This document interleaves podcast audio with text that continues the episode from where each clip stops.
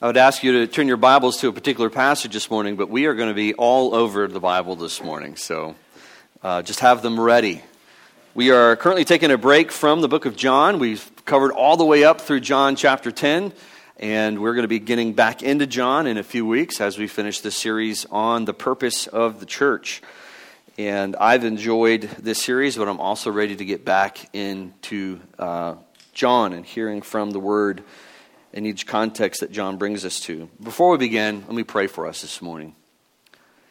Lord, I pray that the Spirit would come, and for those of our hearts that are hardened this morning, that maybe have not been soft to the calling to, to repent and, and find our need and our hope in the gospel, Lord, I pray that you would soften that heart. And Lord, for the weary heart that's tired and beaten down and, and just struggling, God, I pray that the Spirit would come through the Word and, and strengthen that heart this morning. And God, I pray that through the Word this morning that we as a body would be unified, that we would be eager to maintain this unity so that the work of the Spirit would continue to strengthen and encourage our faith this morning. In Jesus' name, amen. Now, when you have the opportunity to describe your church, which I'm sure most of you have had that opportunity to say, hey, hey, you should come to my church. This is what my church is like.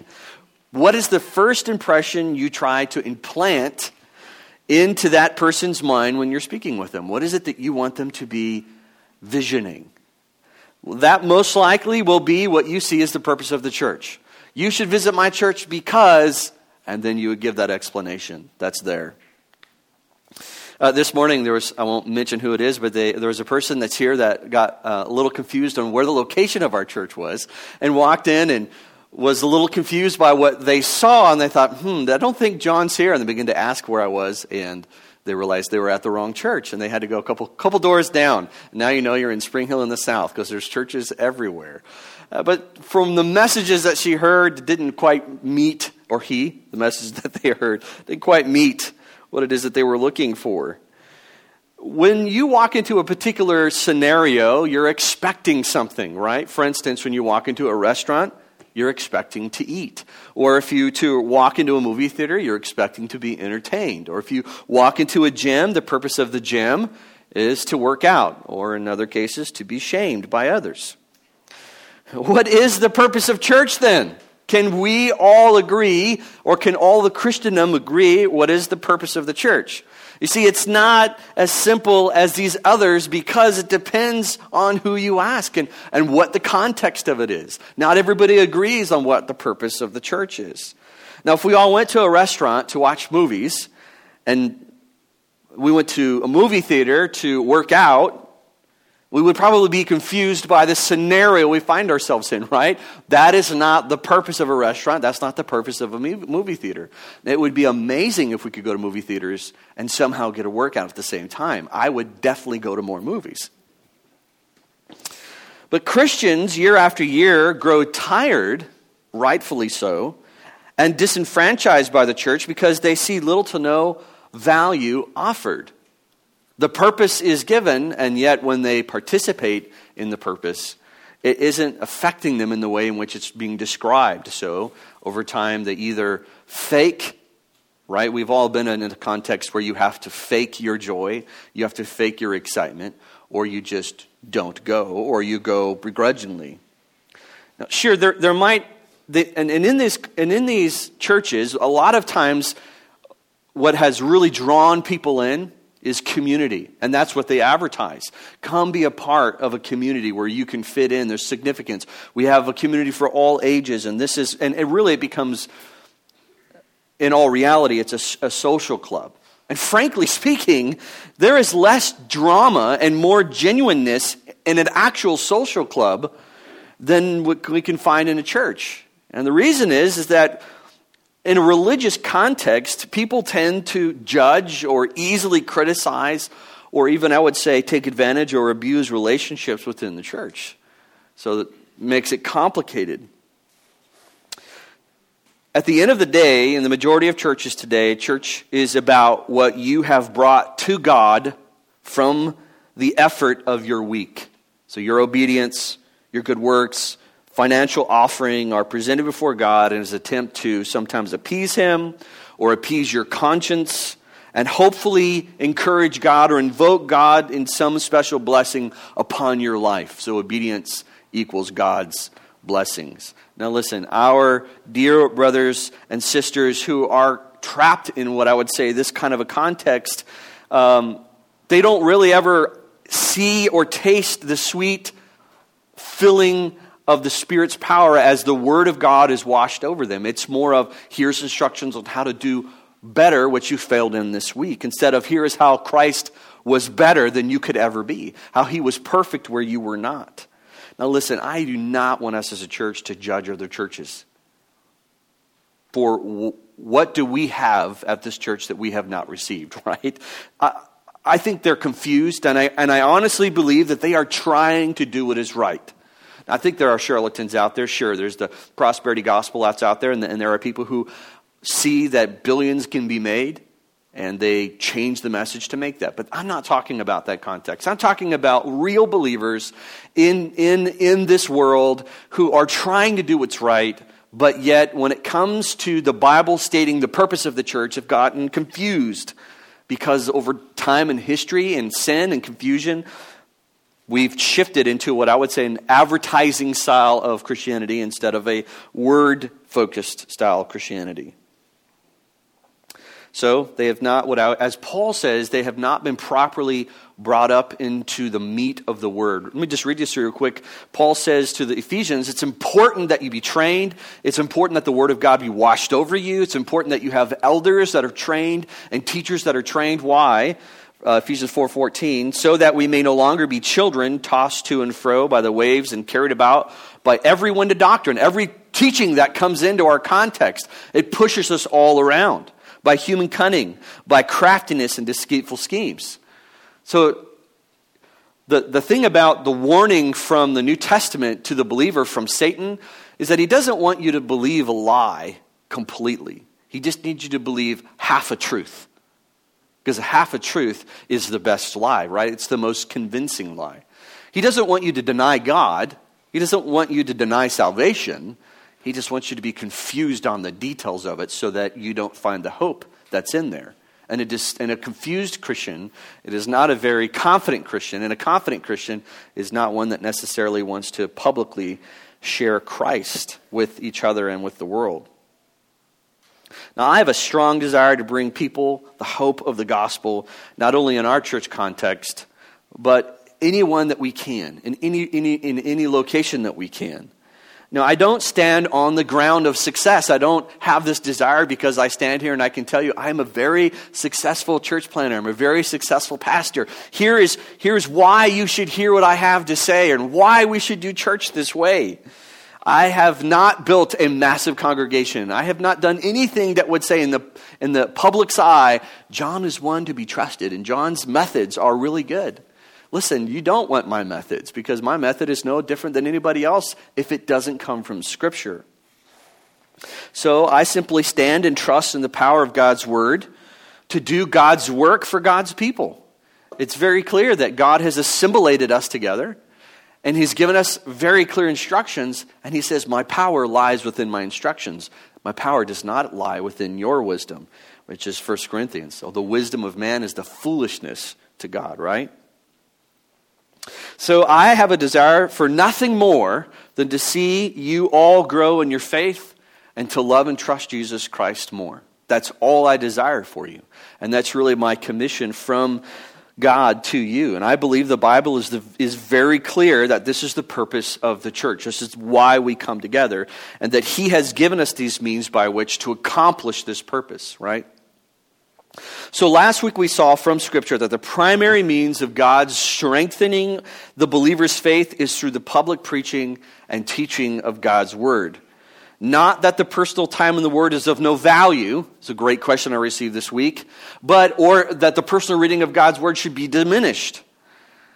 But I have it on very good authority that to state that the Bible requires us to rest our sanctification, so the way in which we are transformed, the way in which we grow, and our growth in faith and obedience by means, the way in which this happens is by means of the Word of God ministered publicly through the preaching and teaching of God's Word.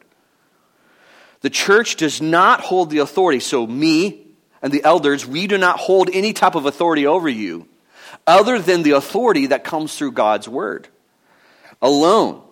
So it's not my word or my wisdom or my authority that you should rest upon. You should never, if I come to you and I try and, and get you to do something because I think you should do it and I have authority over you, I do not have authority except for that to minister and protect God's word. But this is what Paul points out. As the public word of God is being taught and preached to you, your responsibility as a congregation is then to receive it and verify it. For instance, he says in Acts seventeen eleven, now these Jews were more noble, talking about the, uh, the, the Bereans, these Jews were more noble than those in Thessalonica. They received the word with all eagerness, examining the scriptures daily to see if these things were so. Do you understand the difference? They were not examining the scriptures so that they could grow or that they could do something in the eyes of God before that. They had received it and they wanted to confirm it in their hearts and their minds that it was true. They wanted to make sure what they were hearing was accurate. Now, in that time, they had you have a, you have uh, Jews who are living underneath the law, and now they're being told to live underneath Christ. It was so earth-shattering that there's a side of them that's saying, we need to verify that this is true. This is so, so different from what we're hearing.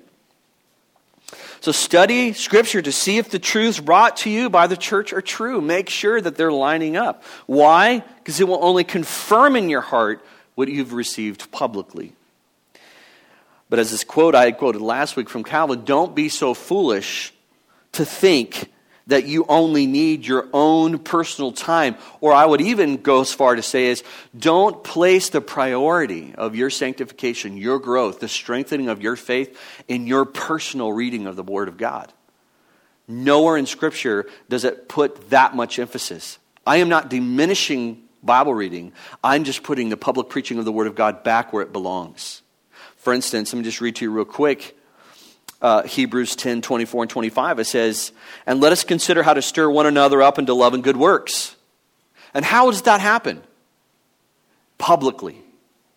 And not neglecting to meet together as the habit of some, but encouraging one another, and all the more as you see the day drawing near. So there's an emphasis on be getting together, and be doing it even more as Christ's return gets closer. Well, let me ask you this. Are we closer to Christ's return now than they were?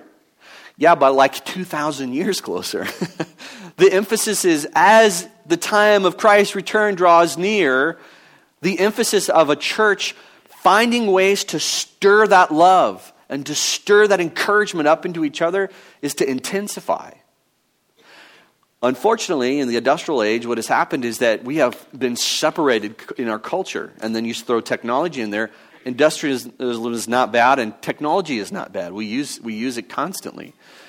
But what has happened is, is it's individualized our relationships.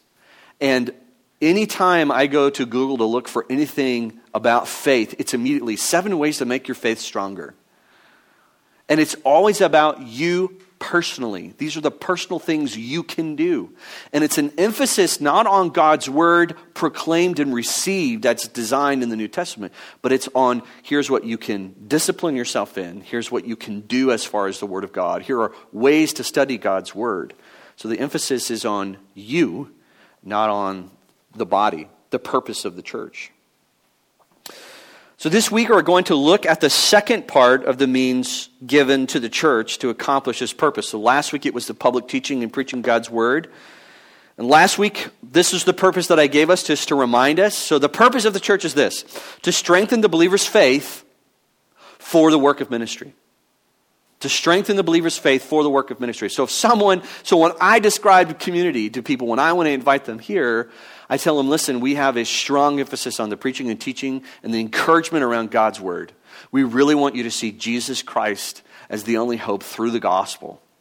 And from that, we have men's and women's Bible studies and opportunities for you to minister not only to this church, but to the people around us. And that's how I like to describe our church, because I feel like it lines up with Scripture. To strengthen the believer's faith for the work of ministry. So this week, we're going to continue this part where we're covering what does it mean to strengthen the believer's faith, right? We get this wording uh, from Ephesians, which we're going to look into a little bit more next week. So this week we're going to go look at the second part. So first we said there's two means of grace that's given to the church for the strength of their faith, preaching of the word. Second means is the word that we use called sacraments. Now I know uh, the word may be foreign to many of you. Some of you are uh, used to hearing maybe the word ordinance. You've got the ordinances of the baptism and the Lord's table, and sacraments maybe sounds more Roman Catholic to you. Uh, there's a lot of words that the Roman Catholics have uh, used, and I think have changed the meaning. Just so you know, a good, a good illustration of this, the word Catholic is not a bad word. Now, we hear Catholic and we think, oh, anti-Christianity or not Protestantism. But the word Catholic just means universal. That's all it means. There's no special meaning to it than other universal. And you and I are part of the Catholic Church. Not the Roman Catholic Church, the one that's in Rome and that theology that comes out. You and I are part of the universal body of believers. If you trust in Jesus Christ and you've been baptized into Christ, you are a part of this church that belongs to Jesus, right? So you're part of the Catholic Church. So unfortunately, because of confusion around theology, that word is not always used in that sense. Same thing that I think it goes with sacra- uh, sacraments. Now, I understand this concern, and sometimes uh, this word um, is confusing. I want to put it in its rightful place so it's helpful. You know, sacraments is an old Latin word that gives the idea or, uh, of something that is sacred and holy. It's kind of two words brought together that gives the idea of sacred and holy. But there's also a side of it within the word. It gives a sense of mystery. An ordinance is helpful. I mean, it's a command given by Jesus. But the word sacrament, being that it's sacred and mysterious, kind of encapsulates really what's going on as far as this means of grace, meaning this, the uh, sacrament. And I would say that the two ordinances given to us by Christ would fit into this category of holy, right? It's set apart. Baptism and um, the Lord's table is definitely holy. It's very different, right? It's separate from anything else that's in the world as it relates to believers. And mysterious, which we're going to talk about today, there is a mystery that's surrounding them. And we're going to speak, uh, we'll, we will look from Scripture, what does that mean today? So what are the sacraments and what are their purpose? If we have two means of grace given to the, to the believer, the preaching, the public of God's word, and then the baptism and the table, what are their purposes within the believer's faith? To give you a brief answer, I want to provide a very helpful definition from John Calvin and then unpack for us the significance of this statement. It says here, he says here, as relates to a definition of the Lord's table and baptism, and they are an outward sign by which the Lord seals on our conscience the promise of his goodwill to us in order to sustain the weakness of our faith. That is the purpose of baptism and the Lord's table, is to sustain the weakness of our faith. In the same way, the public preaching and teaching of God's word strengthen the weakness of our heart and our faith. And we come, especially our church, I believe, we come eager to hear what does God have for us. And as I mentioned last week, when God's word is presented purely as God's word, that can be trusted according to First Timothy and First Peter. That can be trusted to be the actual words of God, not mine. Right? So when God's word is presented, we can receive them and be strengthened in our faith because it is actual God's words being poured over us. So to help us just to help us understand just how vital and important the sacraments are, the baptism and the table, we are going to look at four scriptural observations regarding these. So we're going to look at the Bible and see what the Bible has to tell us as far as our relationship to baptism and our relationship to the table. Now, my goal for us this morning is that when we come to remember your baptism and when you come to the table, you find the needed rest and strength that they were designed to give you. Most people, when they think about baptism, it's what they did in their past. It's kind of like if you're a Christian, that's the certificate that you have to have. And then the Lord's table, it is a remembrance and it's something that you do. But the significance or the mystery behind it is lost. And this morning, we're from Scripture, we're going to regain that. So I pray for some of you that you find not only the joy of your baptism, but the necessity of it. Some of you that need to be baptized for the first time, and also the joy of every week when we come to the table. So here are the four scriptural observations for us. Baptism and the Lord's table were the only commands given to the church by Christ. So you have two commands given to us by Jesus, right? You have one given to us in Matthew, which is go out into all the world and preach the gospel, baptizing them in the name of the Father, Son, and the Holy Spirit, right? And then the second one, which is at the upper room discourse, right before Jesus is about to die, uh, we are told that um, we are uh, given the, the, the, Lord, the instructions for the Lord's table. Now, there are other things that the New Testament did, and they're helpful. So it's not that we only do these. There are other commands, so there's other instructions, but they're not commands that are connected to these ordinances given by Christ. For instance, at the end of Jesus' uh, um, the Passover dinner, where he gave us these new instructions, they finished it by singing a, singing a hymn or a psalm. For instance, Mark fourteen twenty-six says, "And when they had sung a hymn, they went out unto the Mount of Olives." So when they were all done with it, they sang a hymn. And from that, we take this observation within a service, there's singing, and even during the communion time, there's this moment of, after we take communion, we reflect in song. So most of what we do, a lot of times we don't think about it, but it does come from like our structure, the public reading of God's word, us standing and reading God's word corporately together. That's because that was seen to be done in the Word of God. And the way in which we sing and the way in which we preach, we try and make sure that we're modeling it in such a way that reflects God's Word. So singing is good, and it's helpful, and it's a part of the church, but it's not given to us in the same way that the commands of Scripture are given to us as it relates to baptism and the table, right? The authority at which Christ puts on them. So the Lord's table was given to us by Christ's command at the Last Supper, as I had already mentioned. And in these two ordinances, though which are directly given, these are the two that the church must obey. So if we didn't sing at the end of communion, that's okay. It's something they did but was not commanded, right? There's a lot of things in the New Testament. There's flexibility on it. Some people wait to, they preach, they take the Lord's table, and then they sing. That's fine. Uh, and some sing only. That's a problem, right? So there's there's we there is there are things that we have to have in there, which is the preaching and teaching of God's word. Uh, everything else is kind of um, you know it's it's flexible, but these commands from Scripture are definitely important. So first of all, the reason there's only two ordinances or two sacraments is because those were the only two commands that Christ gave us. Here's the second point from Scripture: the sacraments utilize physical elements to signify God's grace toward the believer. You know, I don't give a lot of points, so for the, all the note takers out there, you're like, ah, something to write down. So I was thinking of you when I wrote this out. The sacraments utilize physical elements, right? So water, uh, wine, bread, physical elements to signify God's grace that flows to the believer. And we use signs every single day and understand their meaning. For instance, there's a sign outside there that has a big C on it with Community Bible Church. Most of us understood what that sign was for and used that sign this morning to come in. So that signifies that sign is not the church, right? This is our church, this group of people, and we meet here. That sign simply directed you to where we meet. We meet here. Uh, the sacraments are, are not, are, are sorry, the, uh, the, the sign that the sacraments represent is not the significance of itself. So Jesus is not pointing to the wine and the bread saying, this is my literal body, this is my literal blood, as the Roman Catholic Church does.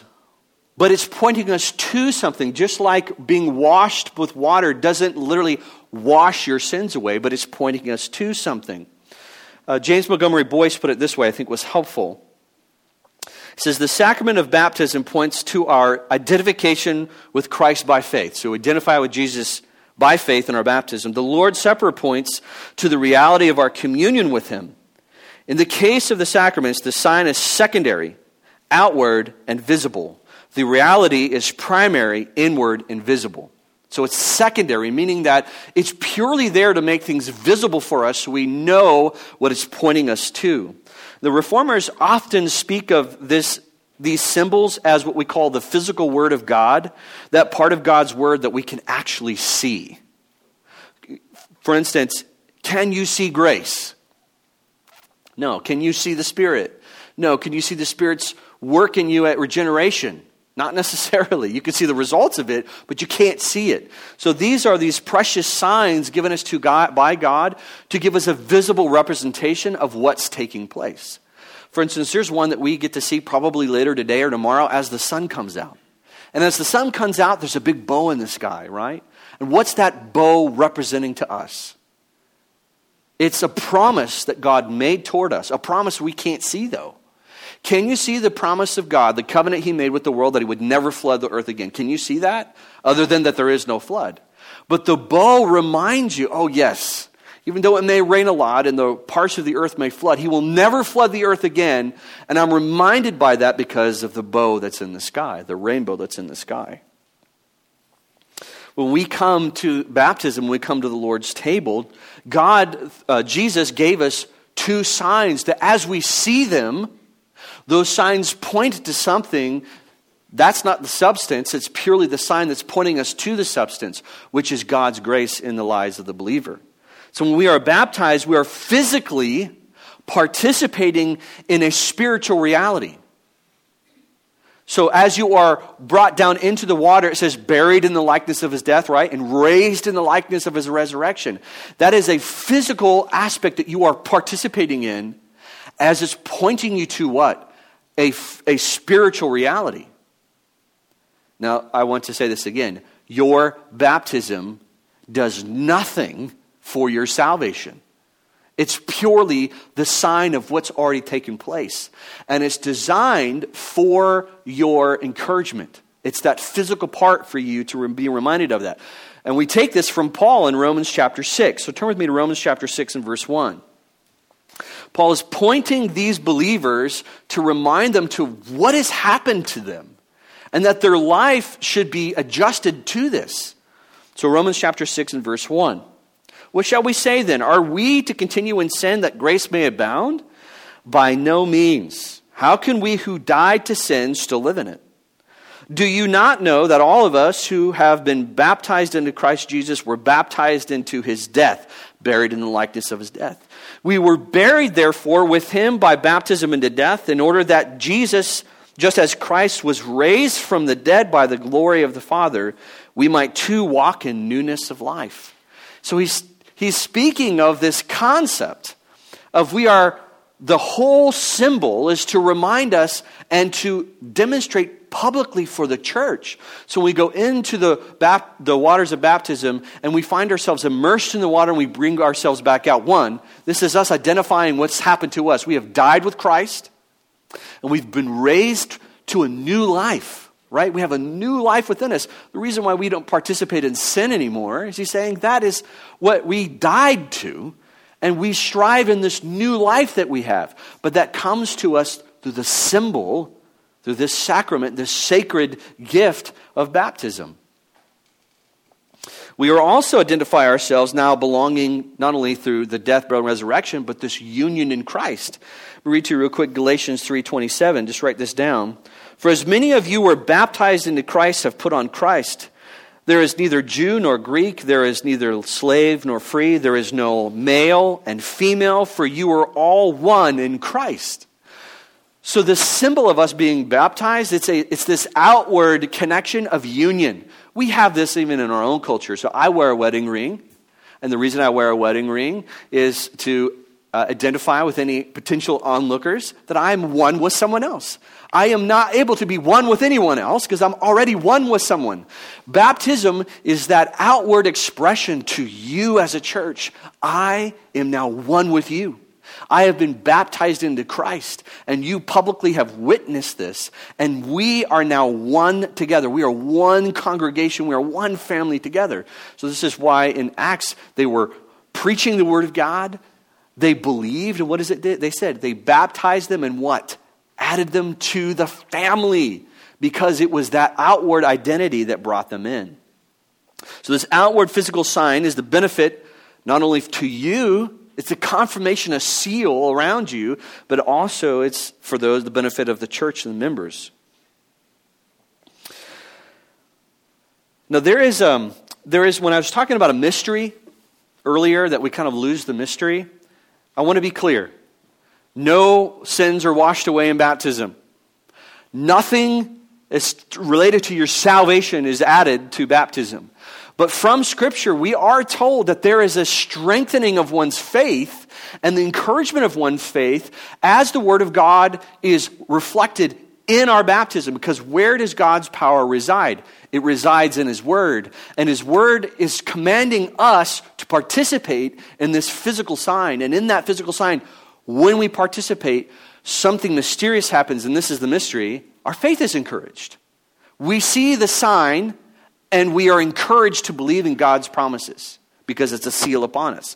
Martin Luther, uh, he, he fought for the confusion here. Of course, he grew up in a context where baptism is what regenerated him, and baptism is where he found his salvation. And he was constantly wrestling with, I mean, imagine being in a context where you're fighting against everyone that you know to trust Jesus Christ alone, and everybody else is hating you and putting you on trial and trying to kill you. You think you might question yourself once in a while? Yes. I even question myself at times when I'm like, am I, I know, you know, Reformed theology and what we're teaching, expository preaching is not the norm. Am I, am I like off here?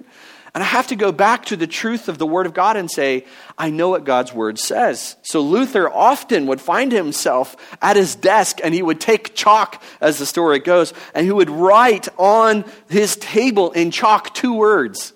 He would write, baptistis sum, meaning, I have been baptized. And he was taking a symbol, a physical symbol, to remind him of a spiritual reality. I am secure in Jesus because He has washed me spiritually. And he reflected on the physical sign to remind him of the spiritual reality, which kind of leads me to my third point here. The sacraments are means of grace when they are properly administered. And it's important that I explain this point in detail. I, I, I don't want to bring in the confusion as the Roman Catholics did here, as somehow that grace is infused in baptism or grace is infused in the Lord's table. So as you take and you eat it, it's not somehow there's grace impacted in those crackers. Okay? Now, we are meeting in a location where a Catholic church used to meet. And there's actually back over here, there is a sink that the uh, goes down into the dirt. So we don't use it. It's kind of capped off because we don't want to put things into it. But that is there, so when the wine, the holy wine, is not uh, consumed, it needs to go back into the earth. We we don't believe that. We don't believe that, and, and here is why. We're going to kind of work through this.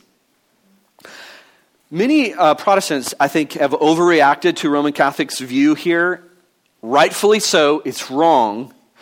But just like in the charismatic movement, uh, the Spirit's power, we're afraid of it, so we come over here and we don't ever talk about the Spirit. We don't ever acknowledge the Spirit's power. And I think over here we've done the same thing, where the importance and the relevance and the mystery behind the table has been lost because we don't want to be Roman Catholic or we don't want to be a form of Lutheran. But God has specifically chosen these physical signs for the purpose of encouraging the believer's faith. And this should be taken seriously, and I think with great care. That these signs are designed for us to acknowledge God's grace being given to us. Okay, that is the purpose of the sign, right? So it's a means of grace for us to acknowledge the grace that's been given to us. It's a visible, it's, it's a visible sign that we can see. Therefore, these physical signs strengthen the believer's faith because they remind us of God's grace towards us. How did we receive salvation? We received it, right? Did we earn it? No, it's a free gift of God's grace. So as we receive the blood and the wine, the body of Jesus Christ, that physical sign reminding us that we are feasting on Him spiritually is what sustains us. Here's a long quote, but I found it super helpful from John Murray. He says this, "Baptism is a means of grace and conveys blessing because it's the certification to us of God's grace. In the acceptance of that certification, we rely upon God's faithfulness, bear witness to His grace, and thereby strengthen our faith." What, what is key in the moment over the table, is it our faithfulness or His? It's God's faithfulness. In the Lord's Supper, that significance is increased and cultivated, namely, communion with Christ, participation of the virtue occurring from the body and His blood. So we talked about this in John six. So those who eat my flesh and drink my blood, it's this, this spiritual reality. Jesus is saying, your life is sustained by feasting on me. Of course, if you don't understand the context of it, he, they're thinking cannibalism. He's thinking of a sign that's about to come from the upper room table, right? The Lord's Supper represents that which is continually being wrought to us, that which is continually we are feasting on. We partake of Christ's body and blood through the means of the ordinance. We thus see that the ancient, the accent falls on the faithfulness of God, and the efficacy resides in the response we yield to that faithfulness. So it's effective to us when we recognize that it's coming to us through the faithfulness of God, not through your faithfulness.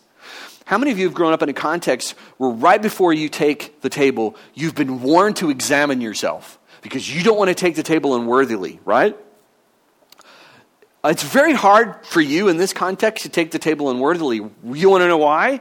Because we don't eat a meal together when we take communion. It, culture has changed. Normally when the, congreg- the congregation would gather together, they would gather around a meal and then preach God's word and sing and then take communion. They were coming in like gorging themselves and turning it into a party.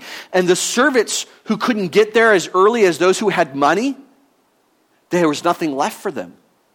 And there was no care or courtesy. And basically, the more spiritual people ate and got there on time, and the less spiritual, because they didn't have the blessings, that's who Paul's talking to. Some of you are getting sick because you're gorging yourself with this, because you don't understand the purpose.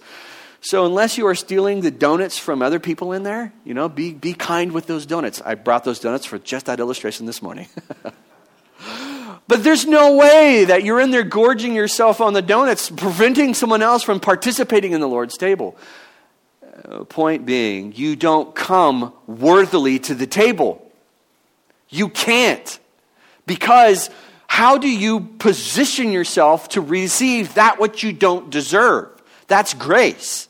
You never position yourself to receive something you don't deserve. Therefore, it's not grace. So don't confuse what Paul is saying.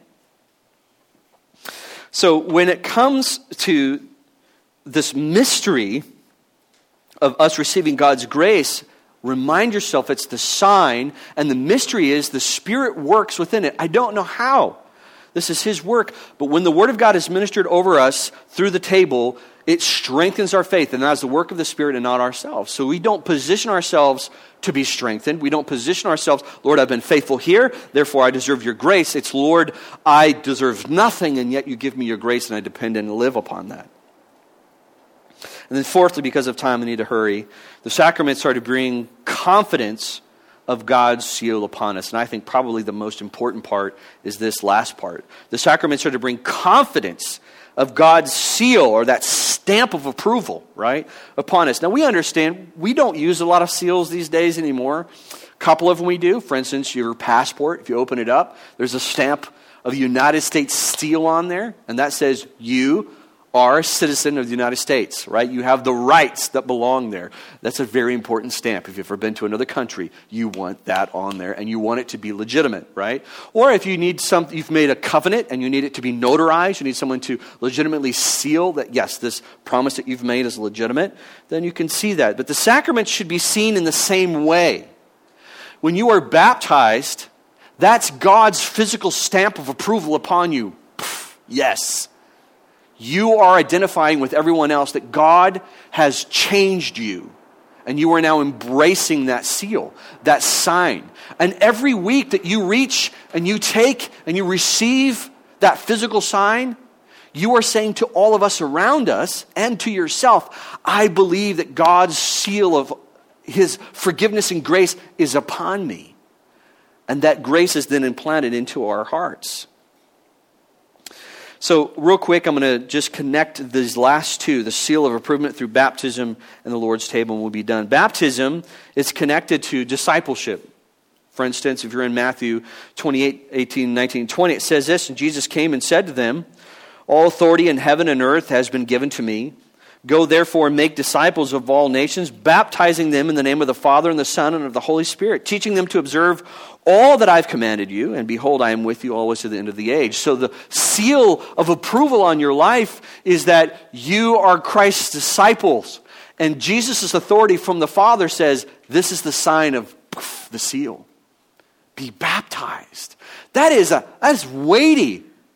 He's saying that the way in which we identify with Christ and with each other is the seal of approval on our life is baptism. It's that first step that we make to say, yes, I by faith trust that Jesus Christ has put me in union with him. Spiritually, he has washed over me. Spiritually, he's regenerated me. And I want you and myself to see what God has done in my life. So there's the celebration is always Christ, right? When we do baptism, the celebration is always Christ.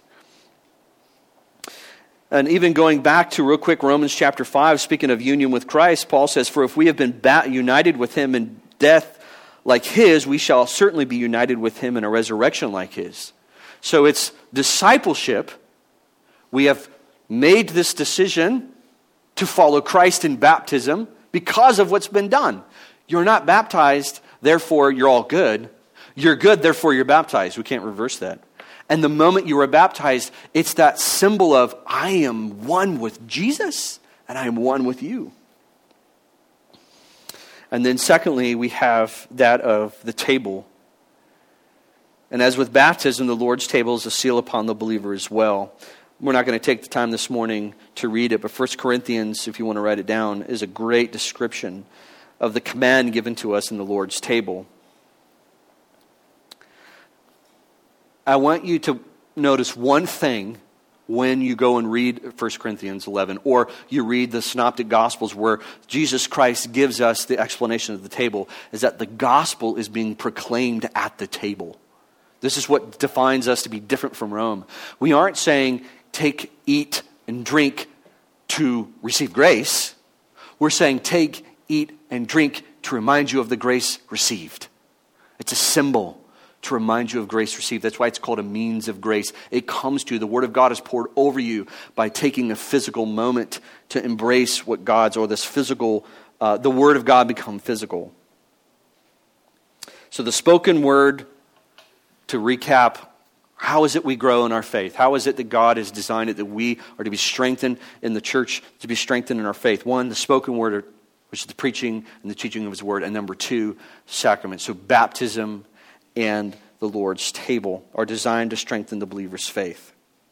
Now, all three means given to the church are to be practiced in a corporate setting. So I'm going to go back to my introduction here. You do not baptize yourself, which most of us did this morning, if you believe in sprinkling. You do not preach to yourself. I'm not a fan of the phrase, preach the gospel to yourself every day.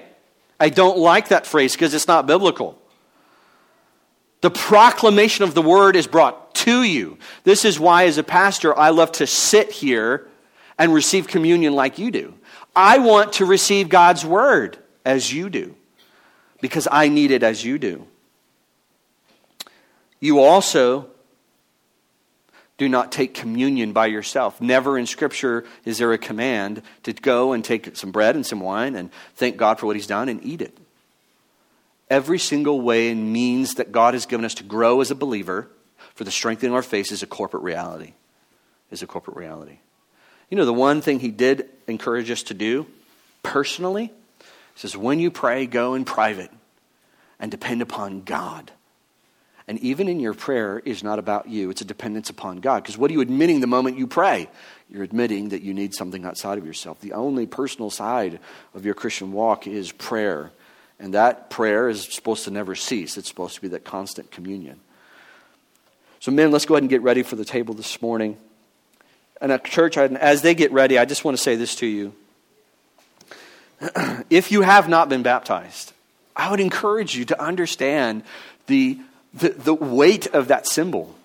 It's a wonderful, it's, it's a wonderful moment where you publicly are saying, I want for you all to know what has gone on in me, and I'm doing this out of love and obedience to my Father.